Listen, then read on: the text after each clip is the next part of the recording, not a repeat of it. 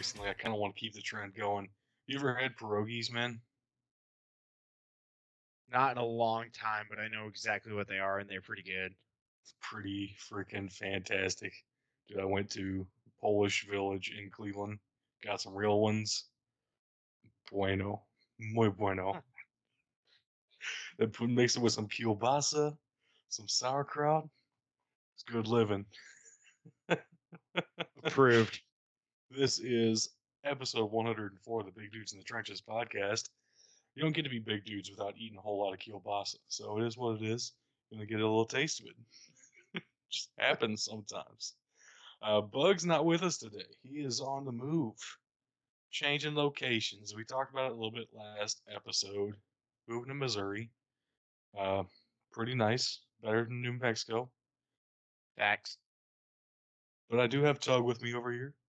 How you doing? man? Hey, I'm doing good, dude. I'm doing good. It's glad to be back on the show. I should be here a bit more consistently, uh, at least for the next month or so. It's not good enough, man. Those are rookie numbers. We have to get those numbers up. Look, you can call Uncle Sam and you can tell him exactly what you want my schedule to be, and he's not going to listen. But I'm the taxpayer. You work for me.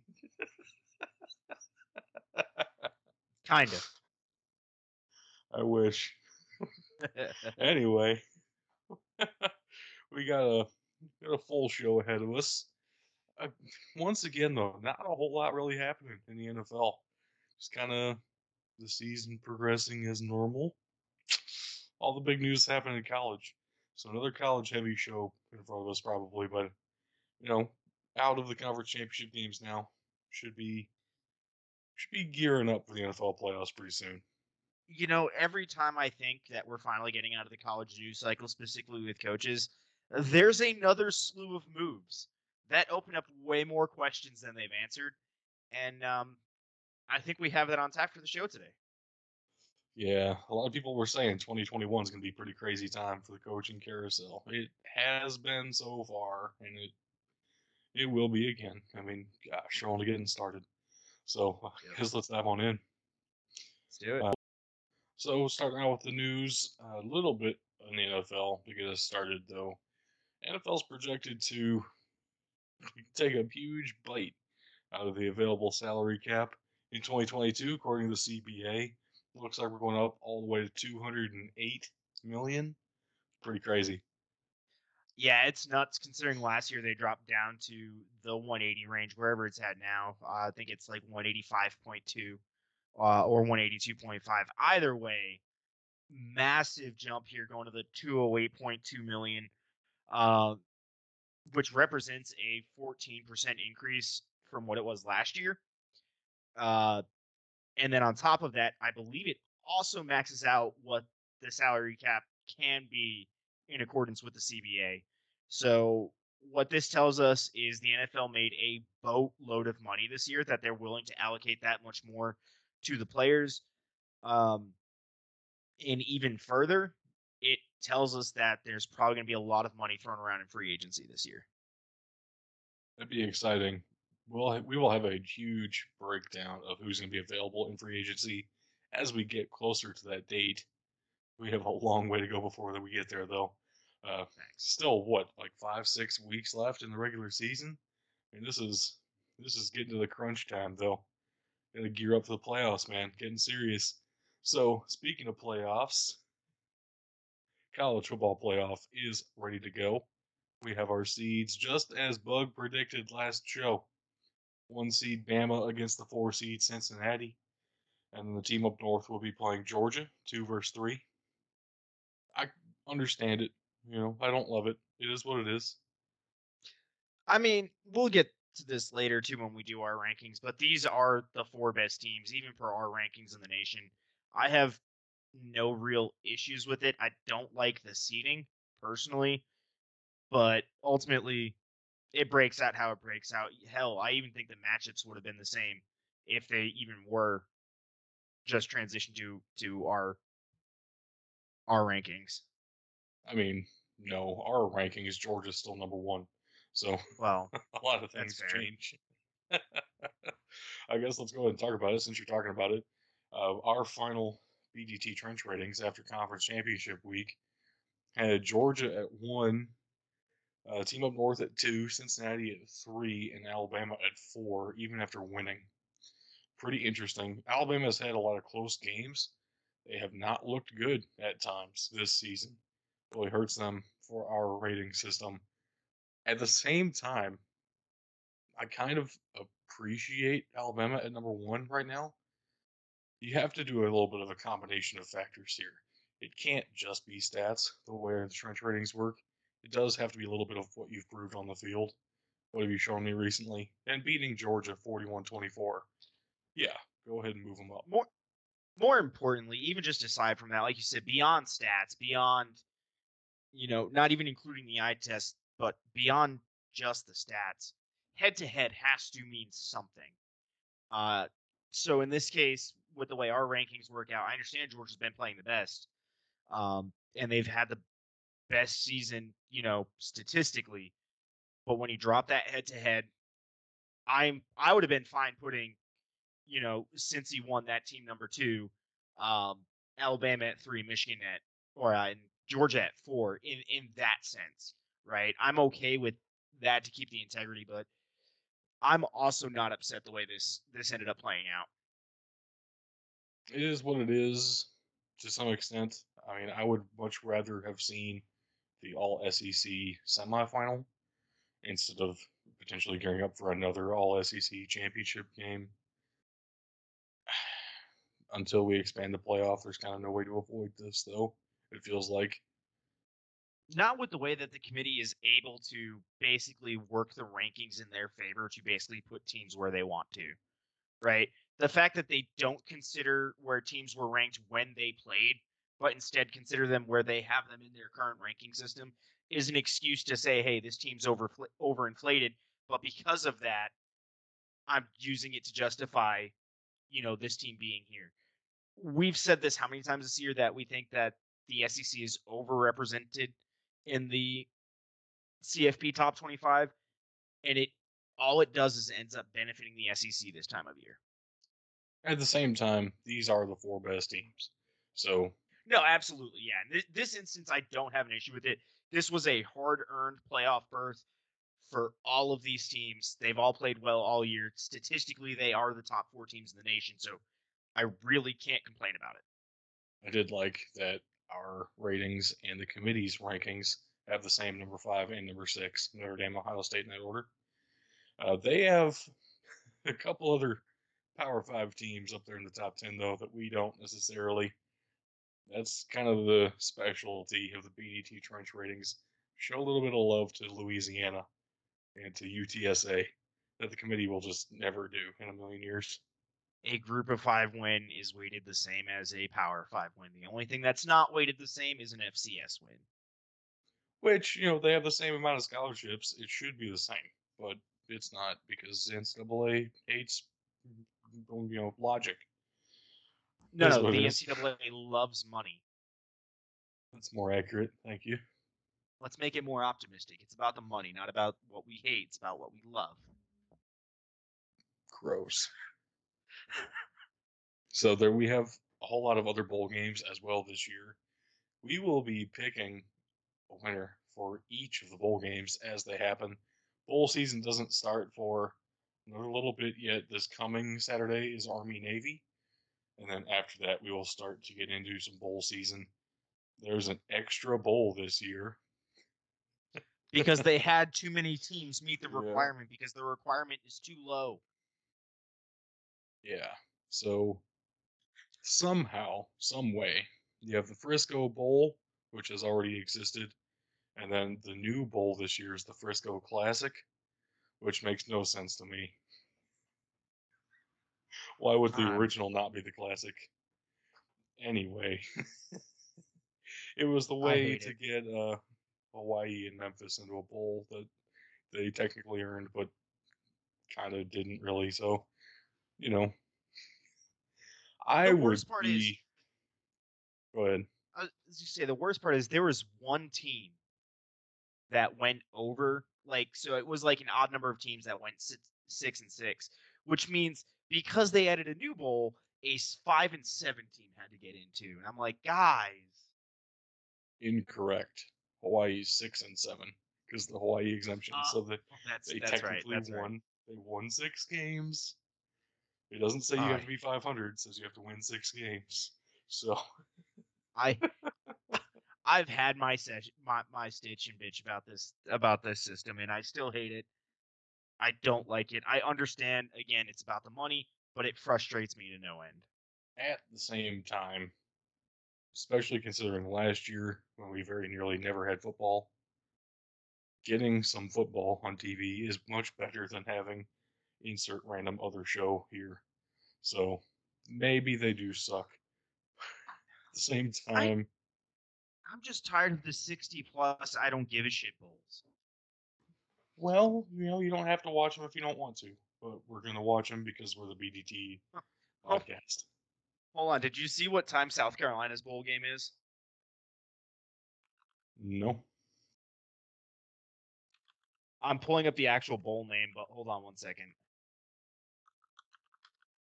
South Carolina's playing North Carolina in the bowl too. It should be pretty awesome. Yeah. So uh, let's see. They're playing in the Duke's Mayo Bowl, which is at six fifteen, and which is playing at six fifteen in the morning. Good. So you're right. I will not watch that bowl. I am not waking up at four fifteen to watch an Eastern time game. I mean, you're lost, dude. Instead of Gatorade, they're gonna pour mayonnaise on the winning coach. I was just gonna say that. I kind of hope so. I kind of hope that's the thing. You know how disgusting that would look. How disgusting it would smell. You're just holding the Gatorade container upside down and it's just slowly coming out. You hear an audible. So we also have uh, Heisman finalists announced.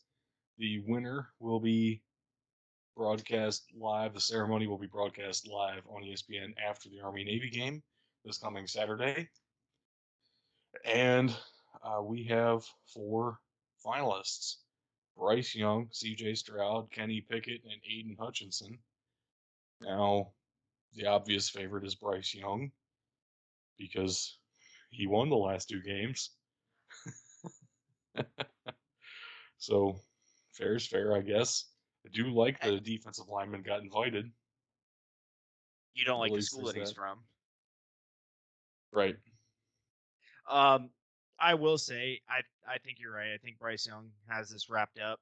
Uh, for much the same reason that I said last week. Granted, I know you said most most ballots are submitted before the SEC championship game, but any that were outstanding, I don't know how they didn't go for Bryce Young, who reset yet again the SEC championship game record for yards. Um, Right. It's the second year in a row this has happened. Uh, Thanks, But- Alabama. yeah, but damn, I against the nation's arguably the nation's top defense, not according to the BDT stats, but according to everyone else, it was the top defense in the nation up until that point. So that's it for the rest of everything going on. Let's go talk about some coaching news now, because the coaching carousel is in full swing, getting crazy. I think It is- first, Yeah, absolutely moving faster than I thought it would. Usually, this is where the coaching carousel starts to like you know kind of slow down just a little bit, and this is just a different level, man. I know we still have some big time jobs to fill as well. So, not the least of which being Oregon, who just lost their head coach to Miami. Miami fired Manny Diaz this morning as we're recording this, and then announced that they hired Mario Cristobal like a couple hours later. So they've been working on this deal for a little while. Oh, it wasn't even in private. Right. I've been following this since I think Thursday or Friday of last week, and I, I was telling you guys like, hey, Cristobal is going to Miami. Like this, it Right. wasn't a done deal at the time, but all signs were pointing that way. Part of me feels bad for Manny Diaz because they were hiring his replacement as he was still the coach. They want to make sure they got him before they fired Diaz, which I understand. I also, but I feel bad for him. But at the same time, dude, you saw the season you had. You had to expect this was coming. Right, for sure. And it is a little bit of a homecoming for Cristobal. Born and raised in Miami, ended up playing for the U as an offensive lineman, and started his coaching career there as an assistant from 04 to 06. Now, Miami is also in the market for an athletic director.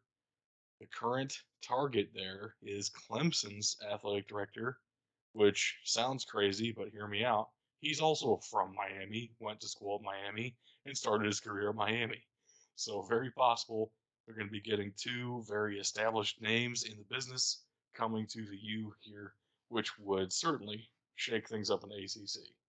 So, so hear me out because I am very entwined in the Miami Twitterverse, um, mostly because I follow the Dolphins, but a lot of those beat reporters are the same for the Hurricanes and for the Dolphins. Right the signs are looking very good that this hire is going to happen.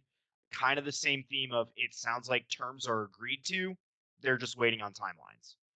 This is a very high possibility that Miami steals and poaches Clemson's uh, AD here moving forward, which would make this an absolute home run of a coaching carousel move for, for the University of Miami.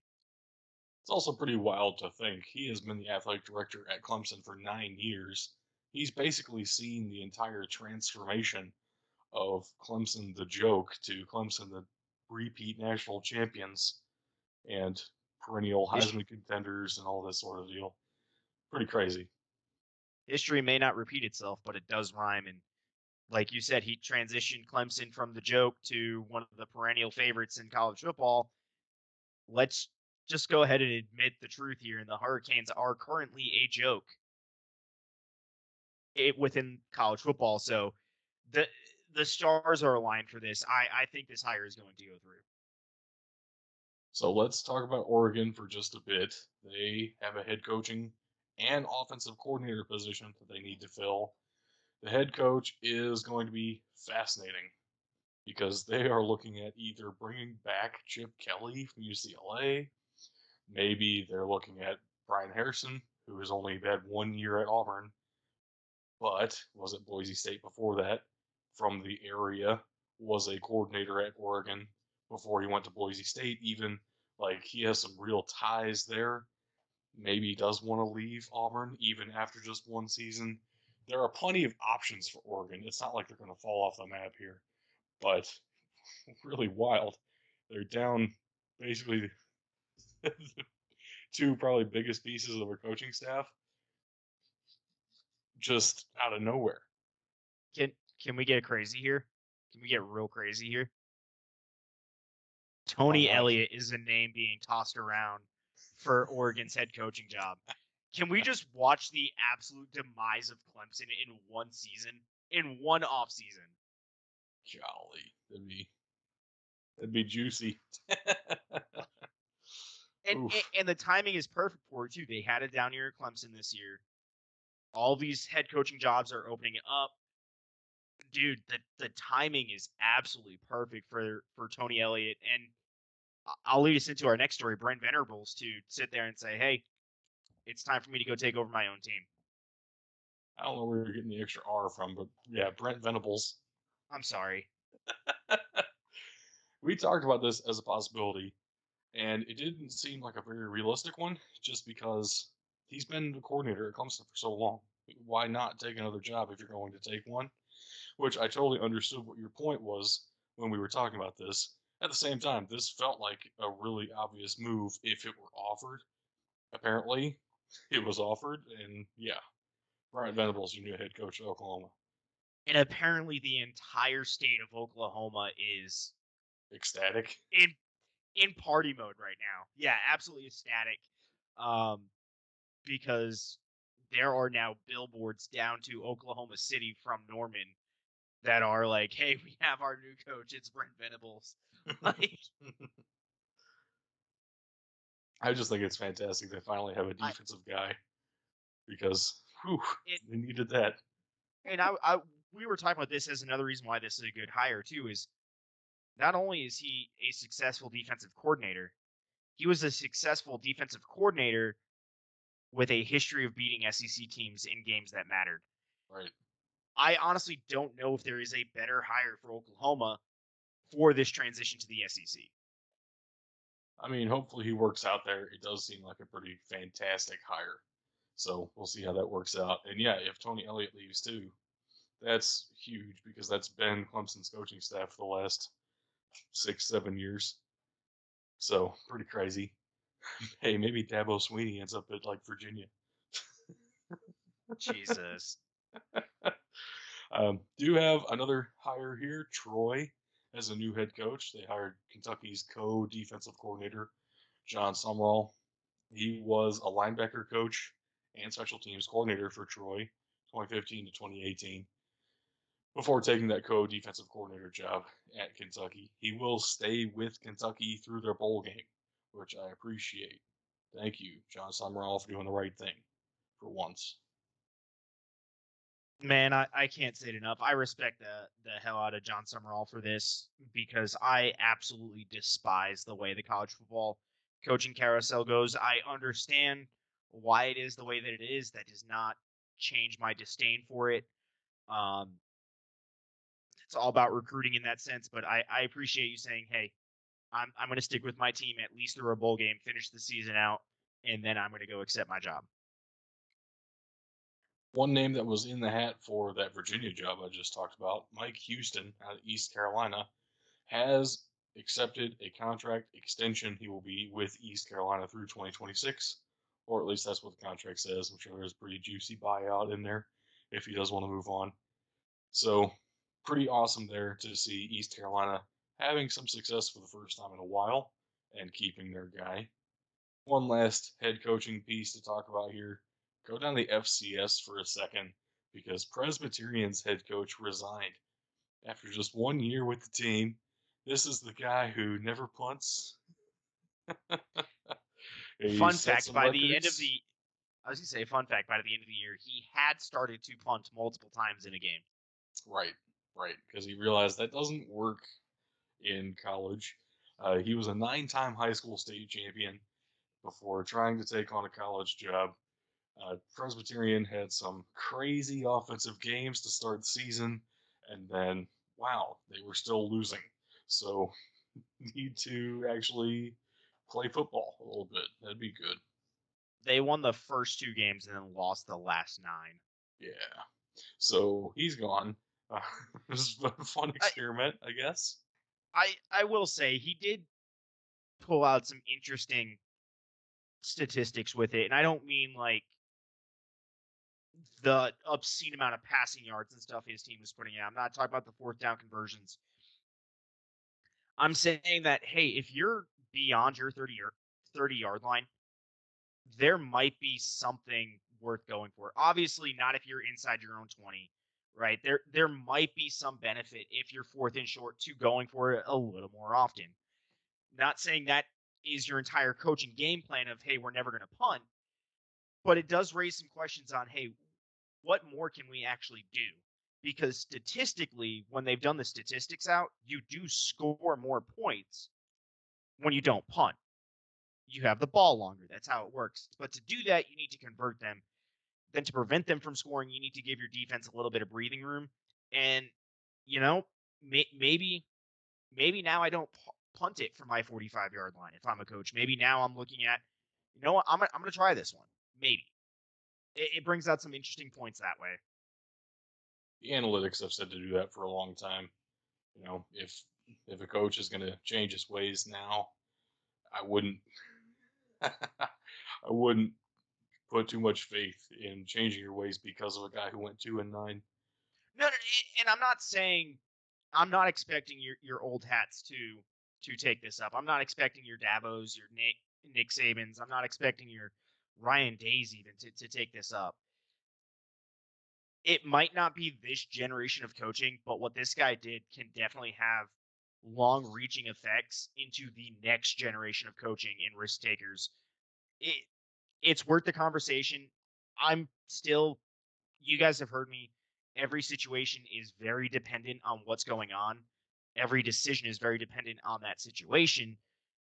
It just brings in a little bit more thought into the mix rather than just saying, "Oh, it's, you know, fourth and one on my 44, I'm going to punt it. Now it's uh, maybe I go for it, depending on the situation. I think that about does it for the news. Well, actually, take that back. You have another.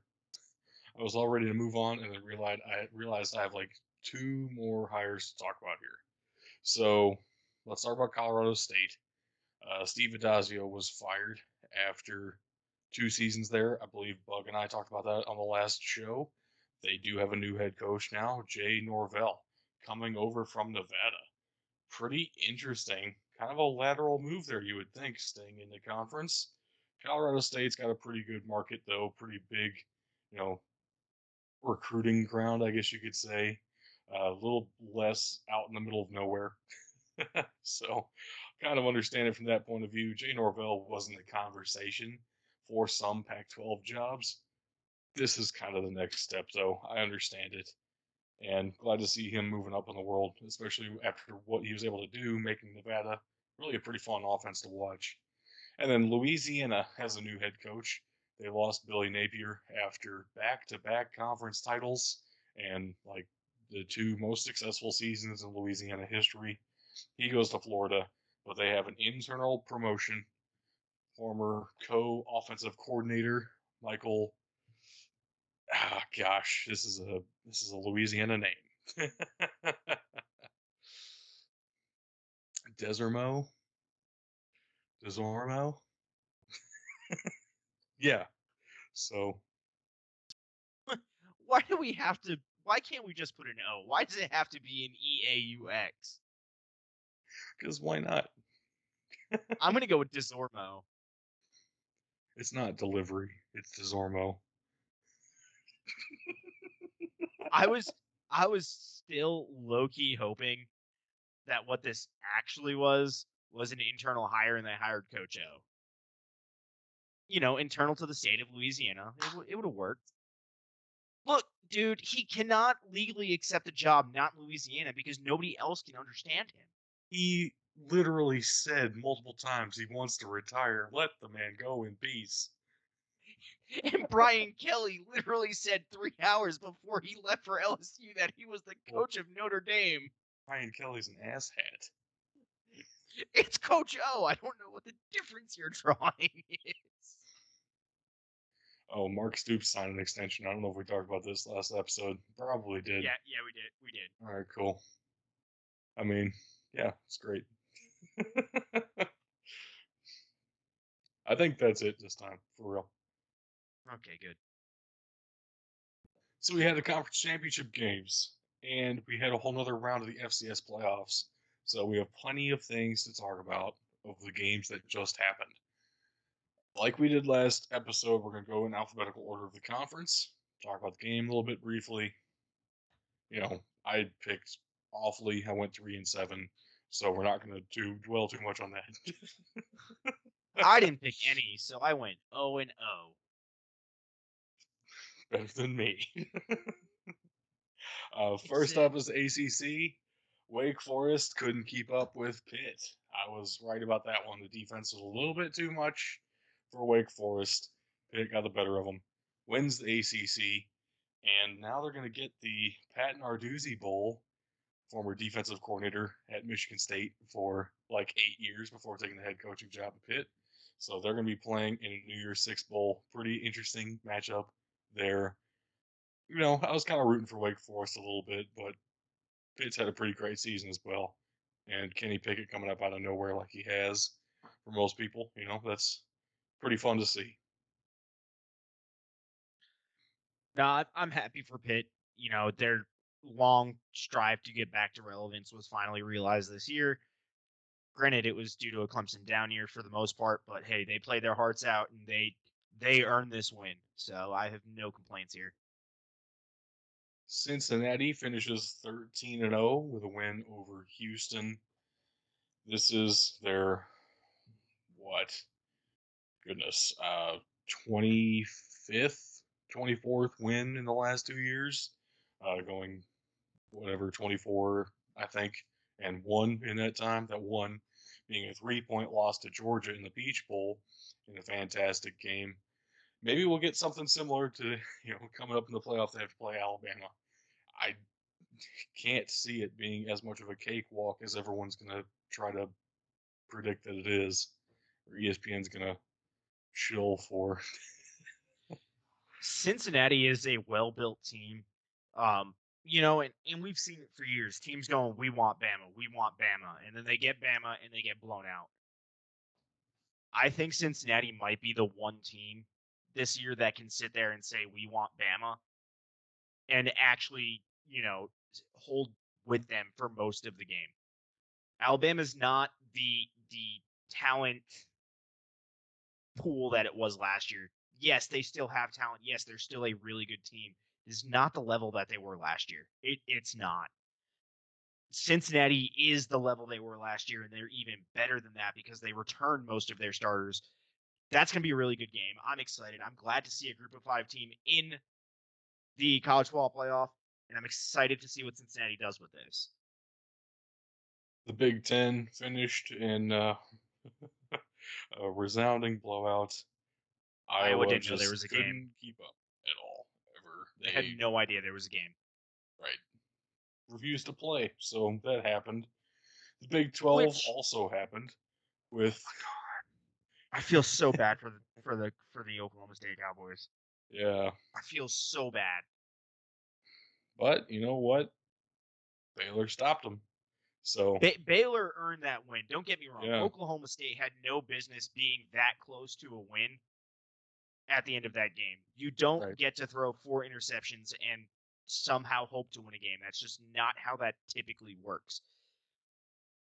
That being said, after this game was over, somebody took the shot of the um,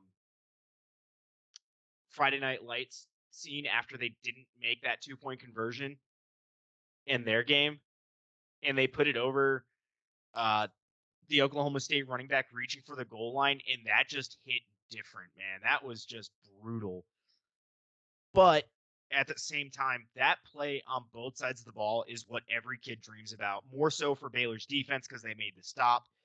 But, you know, championship game, game's on the line, fourth and goal, time's basically expiring. It wasn't fully expired, but that is the situation that every every kid, every player dreams about being in. And like we said on the last episode, it's hard to beat a team twice in the same season. So Baylor gets their revenge, and the Big 12 title will go with it. Pretty awesome reward for the Bears there. Conference USA. UTSA beat up on Western Kentucky a little bit there. Uh, offense certainly showed up for Western Kentucky, as they always do. Defense didn't show up for Western Kentucky, again, as they always do. UTSA was able to outlast a pretty explosive passing attack there for the Hilltoppers and wrap up what has been an incredible turnaround for UTSA. I'm talking like it wasn't that long ago they won one, two games a year, and we had said they were on the rise here. They're coming. Give it another year, give it another year, and then boom, here it is. Pretty fantastic season for the Roadrunners. Dude, Jeff Traylor is an absolute mastermind down there, and I'm excited to see what he does here moving forward into the next few seasons. Pretty incredibly, too. He was got a pretty massive extension down at UTSA, so should see him for a few more years at, at least. In the MAC, we had Kent State versus Northern Illinois. Another insane turnaround. Northern Illinois finished last year 0 and 5, COVID shortened season. This year, they are conference champions. Truly incredible.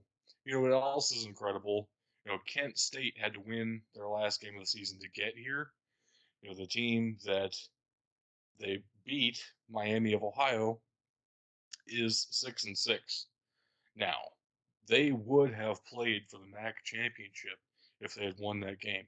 So it's really incredible. In the MAC, you can either win the championship or not even be bowl eligible, like at toss of a hat.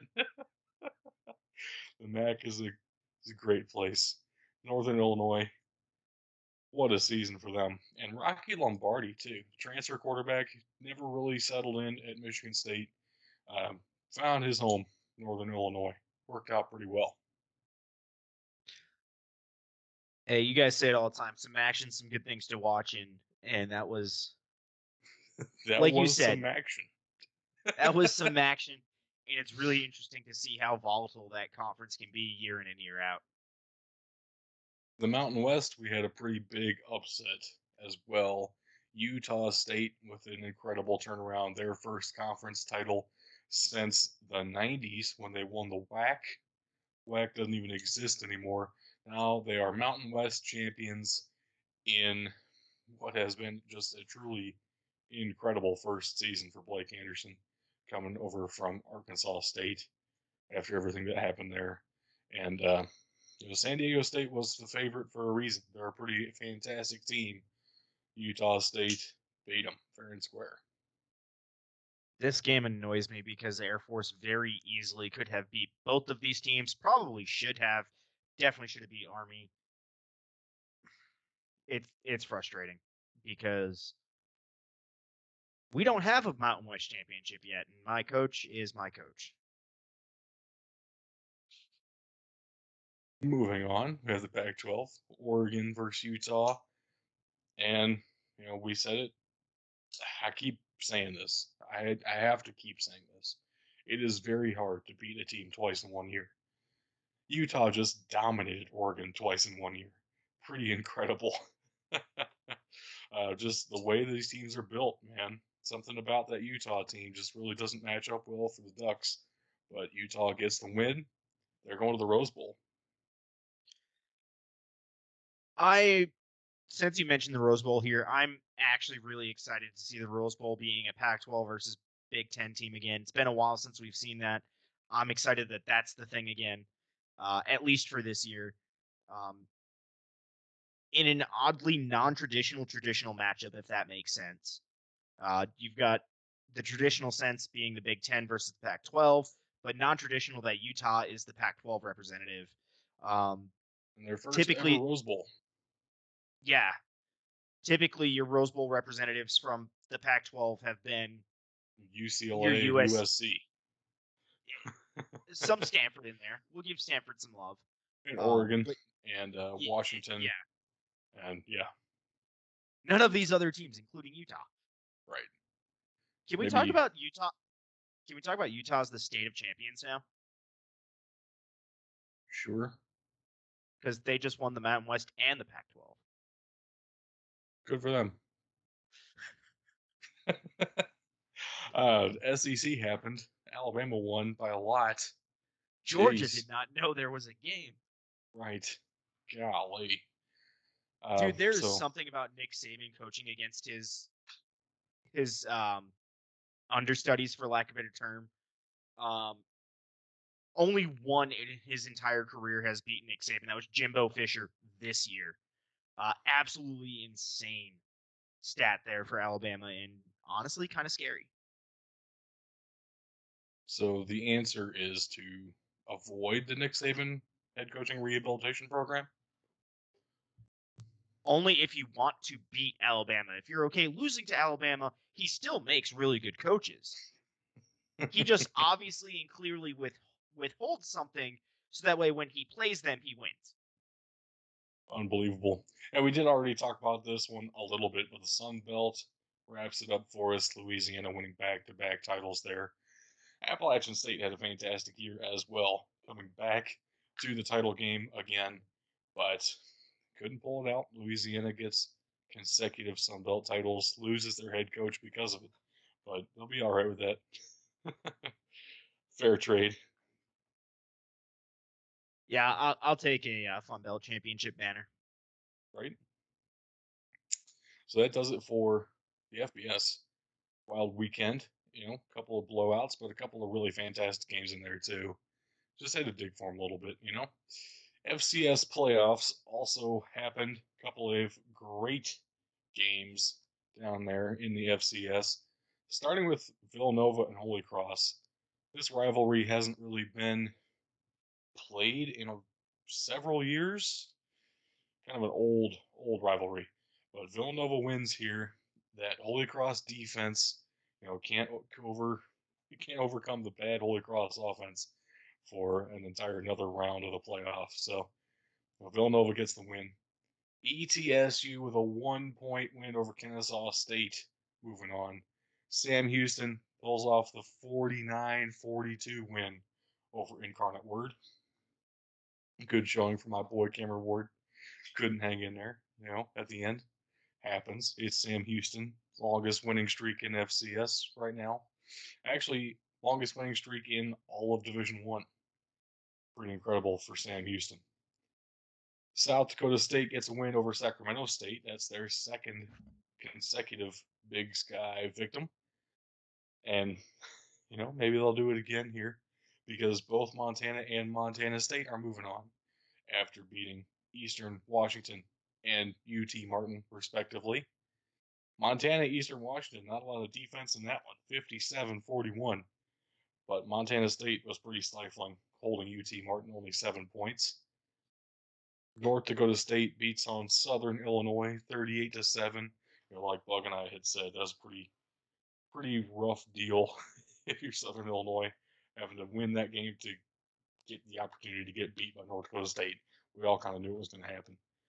And then James Madison kind of kind of dismantled southeastern Louisiana. I don't know any better way to say that. 59 to 20. That's your only real blowout of this round.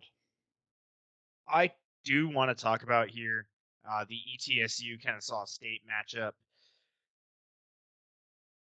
Man, ETSU won this game by one point, but what they don't tell you is they scored 15 points in the final minute and a half of that game. Right. What a Right. comeback. What a way to pull that one out. Absolutely insane. And it sets up some great matchups for for next week. I think ETSU is the new lucky winner of the congrats you won a game. You get to play North Dakota State. Uh, Villanova's taking on South Dakota State, and I forget the other two matchups off the top of my head. Well, we can't just leave it there. I know. I We gotta was go hoping find. I didn't write it down because I'm an idiot.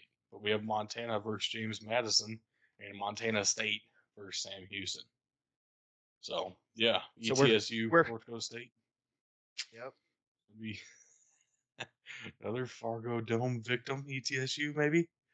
Um, South Dakota State going all the way out to Pennsylvania though, pretty interesting to face Yeah. Villanova. No games out in Montana. James Madison and Sam Houston are hosting. be a fun weekend in the FCS this weekend. It, definitely some telling telling scores will come out of this one. Dude, how crazy would it be if you get Montana versus Montana State and North Dakota State versus South Dakota State as your, as your semifinal? Unfortunately, that's not the way the brackets are set up. So if Hmm. Montana State wins, they're going to take on South Dakota State. If South Dakota State wins, and Montana would take on North Dakota State. Still, it's a fun scenario I built in my head. Let me live Well, in the dream. But what that means, Doug, is you could have a Montana Montana State championship or a Dakota Marker championship. So your fun setup is not exactly wrong, just not in the next round. I know, but I want both of those rivalries. and I only get to pick one, so and it's probably not even gonna happen. It's probably gonna be Sam Houston, James Madison. Let's be real. So, you know, it is what it is. Facts. but pretty great round of the playoffs. One more round, and then get down and dirty with it. I mean, goodness, coming up on uh, this is a huge playoff. Honestly, why can't the FBS do this? Why is it so hard? Because they the don't money. Because they don't want to get rid of the bowl system because money. Correct. Yeah, sad. I don't Sad get why I can't just allow all of these bowls to just sponsor these games, man. You could do this Yeah. with the same result. And you could keep them all neutral site, which is even better. Is it better though? I for championship games, I think it like as you get closer into the playoffs, I like the idea of neutral sites better. Yes, as you get deep, maybe not the first round like they're talking about with with the potential playoff, but as you get deeper into it, I appreciate the neutral site. Give me a I- 24 team playoff for the first two rounds at home campuses. and I'm fine with that. And when I say neutral site, understand I don't mean neutral site like Georgia playing Alabama Atlanta. in Atlanta. That is not a neutral site game. Or Hawaii playing a neutral site game against whoever they're playing in the Hawaii Bowl. Like those are not neutral sites. Right, Boise State playing in the Idaho Potato Bowl, Correct. or we get you know Ohio State playing in Indianapolis, just because that's technically neutral site. A two-hour drive, whatever. Ah, man. We can dream. It won't happen this year. Might happen by 2025. Maybe. Whatever. ESPN sucks. Um, not too much to get into with the NFL. We had a very short week, so try to keep this pretty short for you. Bug picked the Ravens Steelers. It was really kind of a dirty, ugly game. Steelers did pull it out. Didn't look good. I don't think either team really looked good.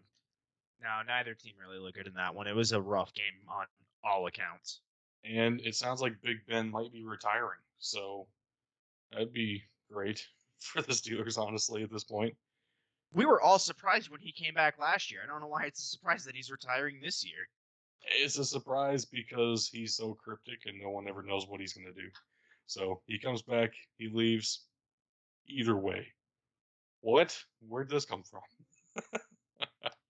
uh, my game to watch was Washington football team up against the Las Vegas Raiders. Almost to the Las Vegas Golden Knights. But this ain't hockey, baby. This is NFL football. We got the Las Vegas Raiders, who, yeah, don't look very good. Um, honestly, neither does Washington. This was another kind of bad game, but Washington wins by five points, and that means I was right about one of the games. But Ben was not right about either of the games. yeah, just not a good week for the NFL for us. We put all of our energy into college last week, so ah. happens. Now, at least Teddy Bridgewater had a decent-ish showing. It's not like he threw five picks or anything, so I mean that's plus, I guess. My player to watch didn't didn't suck. Since I I, I didn't pick a game because I'm a terrible person, can I can I use this moment to talk about something real quick? Sure. Do you know how frustrating it is for my team to be as streaky as it is? Like normally when you're saying it, normally when you're saying a team's going into the bye sub 500, it's not a good thing. But for Miami to be going into the bye at six and seven after starting the season one and seven is a fantastic thing, and I hate it. I hate everything about this season. Fair enough. Understandable. You know, Dolphins do that to you. It's so annoying. Um, yeah, Merry Christmas. You're six and seven. So and we play the Jets after the bye week. I can totally see you guys going ten and seven and missing the I- playoffs. I am fully mentally prepared for that this year. Oh, Like I want that known. That is now my prediction: is Miami's going to somehow run the table, and I can explain this because we have the Jets, we have the Saints, two very winnable games. We have the Titans who don't know how to play bad teams, and well, then we have the Patriots. also they're without Derrick Henry and Julio Jones and everybody still. So and then we have the Patriots at home, and the Patriots don't know how to play in Miami. They haven't for a few years. Even Tom Brady's last few years have been bad in Miami. So Miami very reasonably could go ten and seven, but just to add the icing on the cake, they will miss the playoffs this year. I am putting it on the podcast. My prediction for the rest of the year is Miami runs the table and misses the playoffs. I'm thinking you do finish above 500, which 500 is impossible anymore. But nine and eight, 10 and seven, one of those. No, it's not. The playoffs. It's not impossible. It's Oh. possible for both the Steelers and the Lions. well, not the Lions anymore. They've lost 10 games. Well, that's true. So it's possible for the Steelers. Gosh, can you imagine that going eight, eight, and one? How miserable that would be. That was a lot of people's sure prediction for the Cardinals this year, and they're about to be the number one seed in the NFC. in the NFL. I know, wild. Would have been the Titans, but then Derrick Henry got hurt. Sucks to suck. Hey, Titans are still number two in the uh, AFC playoff race. Football sucks ever since the game. So I, I, I, Dude, I to know how you feel. Involved. I know how you feel. I was there five weeks ago when Miami could not beat any team in the NFL. It's not. It's same. not.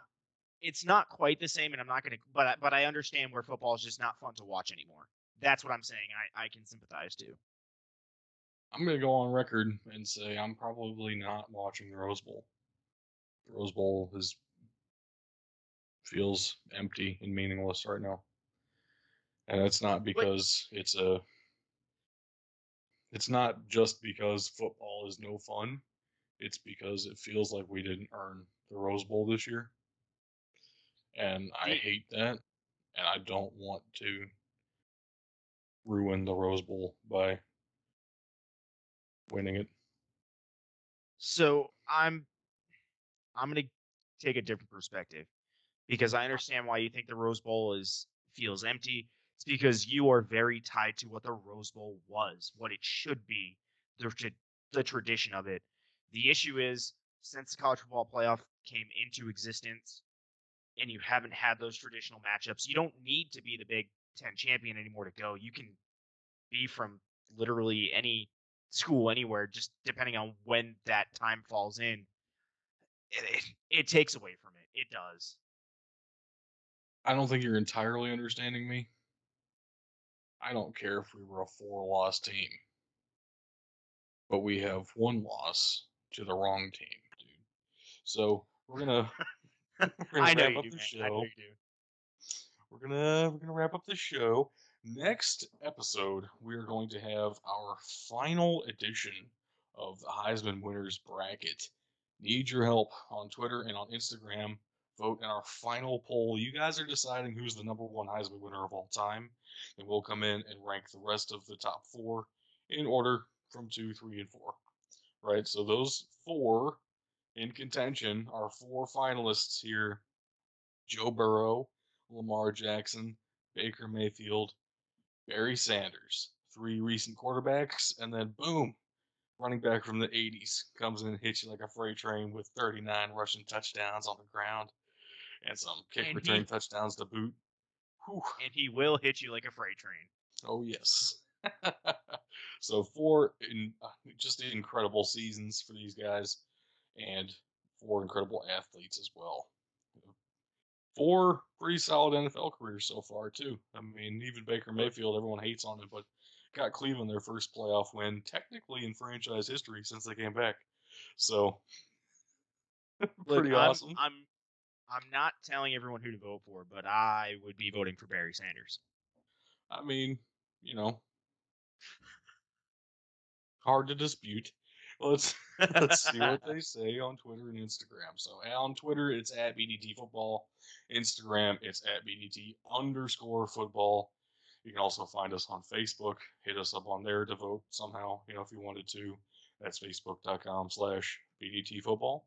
You can also just search Big Dudes in the Trenches on all these platforms. You can find us pretty easily that way. We do have a website as well, bdtfootball.com. We have a email address you can find the website, mailbox at bdtfootball.com. Any way that you want to reach out to us, there are, there are options. Uh, we do have a Patreon as well, patreon.com slash bdtfootball, where you can get you know some pretty cool things. We have a Discord server set up if you guys want to hop in and talk to us. Maybe get your votes in faster that way too. So, yeah, pretty pretty wide open ways you can reach out to us and talk some football. We're always down to do that. And I think that's going to do it for me. Do you have anything to add here before we wrap this I- up? I do. It's a small joke regarding my personal life here. Um, I started refing this weekend, right? Uh, and it took me. I'm refing hockey. I know it doesn't really relate, but work with me here. Um, it took me until the third period to be chirped by a 12 year old that I'm basically Helen Keller. Um, he was sitting there talking on the bench about how the ref can't see anything. Like I'm right there, dude. I hear you. Dude sitting there saying how I, I can't see anything, how I'm missing all these calls. And then he goes, "Oh, he must be deaf too because he can't hear me." Um, so I am officially a referee because I have been called both blind and deaf in my first game. It took until the third period, though, so that's a new record, probably. so, so I am your Helen Keller hockey referee. Fantastic. but with that, ladies and gentlemen, that is all the time we have on the show today. Thank you for listening, and just remember, you can't win a game if you can't. That's why.